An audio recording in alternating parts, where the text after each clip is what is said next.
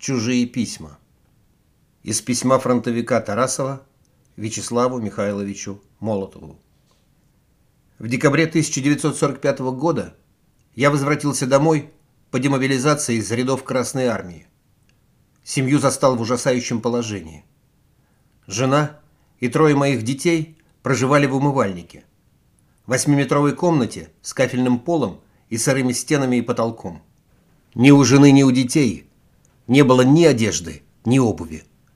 То, что я получил в качестве денежной компенсации, три с половиной тысячи рублей, я немедленно израсходовал, чтобы купить какую-нибудь обувь и одежонку детям и жене. Детей определили в детские ясли, а раньше им было не в чем туда ходить.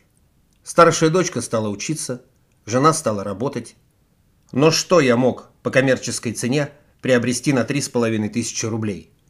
У жены до сих пор нет пальто. Старшая дочка ходит в рваной юбчонке. Но в школе она пока сидит в пальто, не раздеваясь. И вот я обратился за помощью в РВК. Мне сказали, демобилизованные помощь получают по месту своей работы. Тогда я написал заявление в фабрично-заводской комитет, чтобы мне выдали ордер на приобретение жене пальто и дочери платья. Через месяц мне выдали ордер на дамские галоши. Это же просто издевка. И вот вчера дочка получила билет в театр в честь 28-й годовщины Красной Армии. И она пришла домой со слезами. В чем я пойду в театр? У меня нет ни платья, ни юбки. И я, офицер, должен был, чтобы скрыть от дочери свои слезы, уйти на весь вечер из дома. Настроение прескверное. Ведь я не прошу подаяния, не прошу никаких денежных пособий. Ведь я прошу чтоб мне выдали ордер на приобретение промтоваров в государственном магазине за собственные деньги. Во время войны с оружием в руках защищал родину. Жена с детьми была эвакуирована из Москвы. Четыре года скитались с детьми среди чужих людей. Все, что у нее было, проела с детьми.